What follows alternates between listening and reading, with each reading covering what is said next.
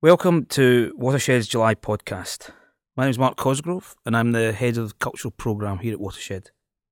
I've just come back from a festival where the history of cinema is taken seriously and given its rightful place as a cultural celebration.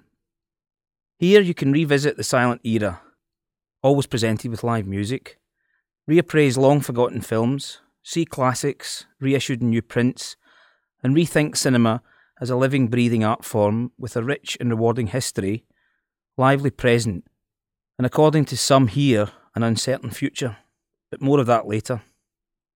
The event is Il Cinema Ritrovato in Bologna in Italy, now in its 22nd edition. Based at the Cineteca, it presents an extraordinary varied programme of retrospectives, themed programmes and events over 8 packed days.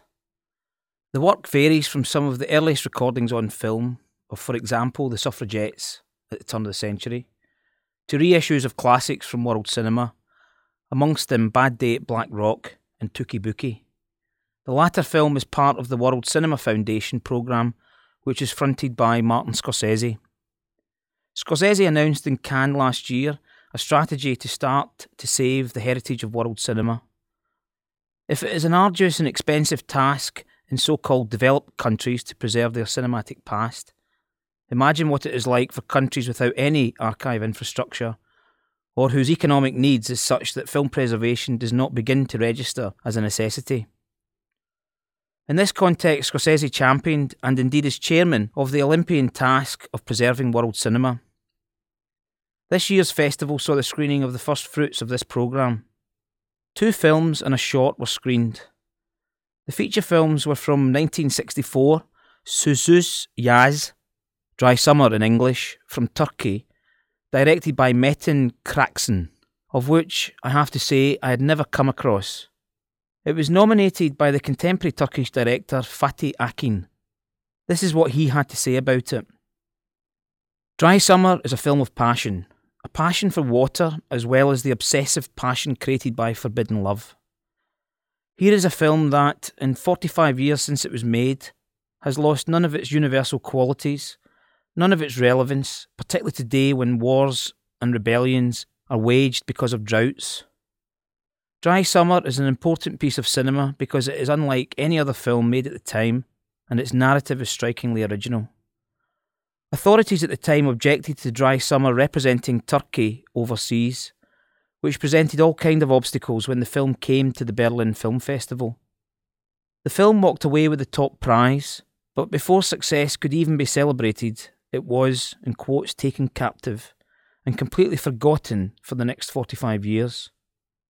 Today, in these times of intellectually dry summers, when greed is driving humanity to the brink of starvation, this film could hardly be more valid. Dry Summer is one of the most important legacies of Turkish cinema, and thanks to restoration it can be rediscovered by the next generation of audiences all over the world. Fatih Akin. The second is the aforementioned Touki Bouki from Senegal, directed by Djibril Diop Mambéty in 1973. It has recently been described as Africa's Easy Rider. Its tale of one man's journey becomes a modern-day odyssey and morality tale. Contemporary Senegalese director Souleymane Cissé wrote this introduction to the film. Touki Bouki is a prophetic film. Its portrayal of 1973 Senegalese society is not too different from today's reality. Hundreds of young Africans die every day at the Straits of Gibraltar trying to reach Europe. All their hardship finds voice in Djibril's film. The young nomads who think they can cross the desert ocean and find their own lucky star and happiness, but are disappointed by the human cruelty they encounter. Touki Bouki is a beautiful, unsettling and unexpected film that makes us question ourselves. Souleymane Cissé.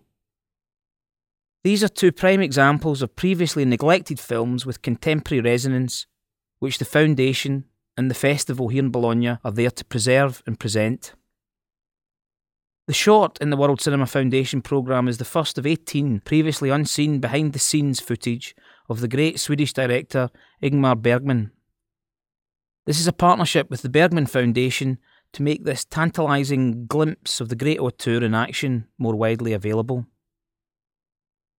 A key part of the Bologna Festival is to experience silent film with live accompaniment. At its most spectacular, this is presented in open air in the main Bologna square, where literally thousands of people congregate. The screenings are on an epic scale. I managed to see a screening of Alfred Hitchcock's last silent film, Blackmail, with a 60-piece orchestra and a truly fantastic score by Neil Brand. His score made energetic use of Bernard Herrmann's many collaborations with Hitchcock, and for me, rather than dissociate Blackmail from pre-sound era, it made the film all the more strikingly contemporary.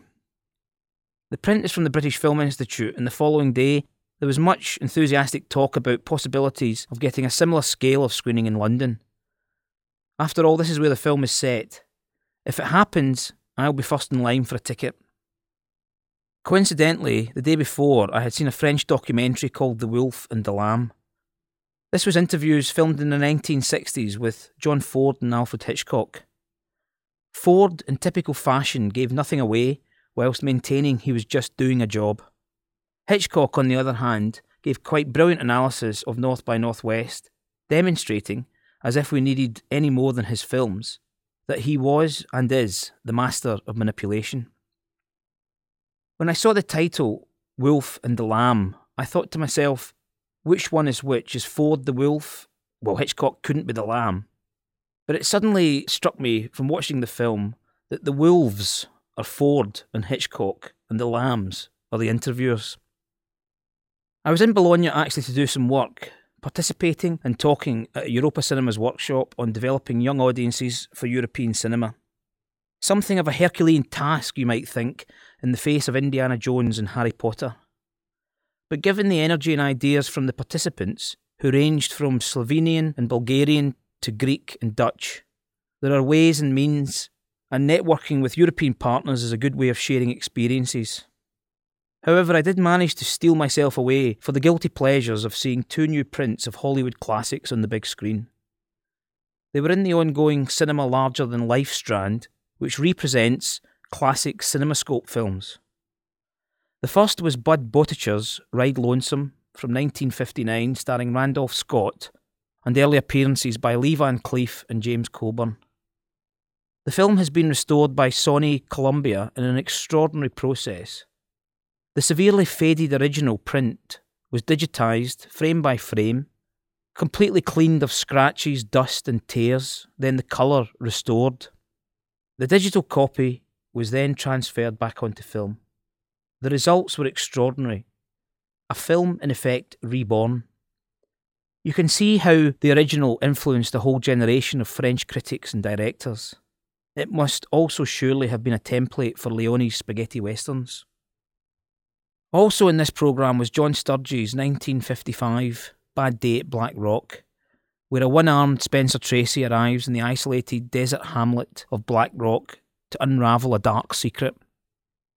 It is a lesson in composition, with characters and landscape. Again, Sergio Leone learnt a few things from this, I'm absolutely sure.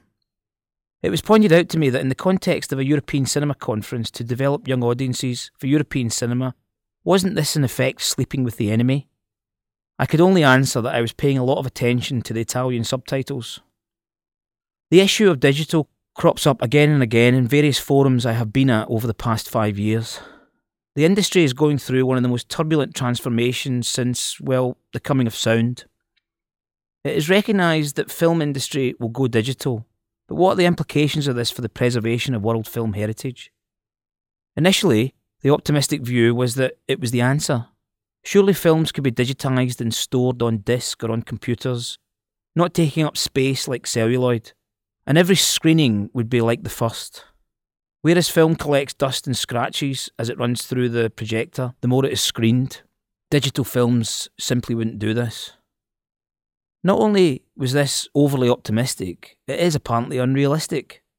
Digital, people are realising, has its own storage problems, corruptibility and foibles. For archivists, a combination of the sheer volume of cinema, issues of degradation and storage, added to the fact that today's films become tomorrow's heritage, it can be an overwhelming challenge. However, cinema is so often thought of in the present, the latest blockbuster release, that it is refreshing and rewarding to see cinema presented with a past and a future. Il Cinema Ritrovato in Bologna is a heroic and passionate enterprise in all of this, and if I were you, I'd be saving up for next year's event.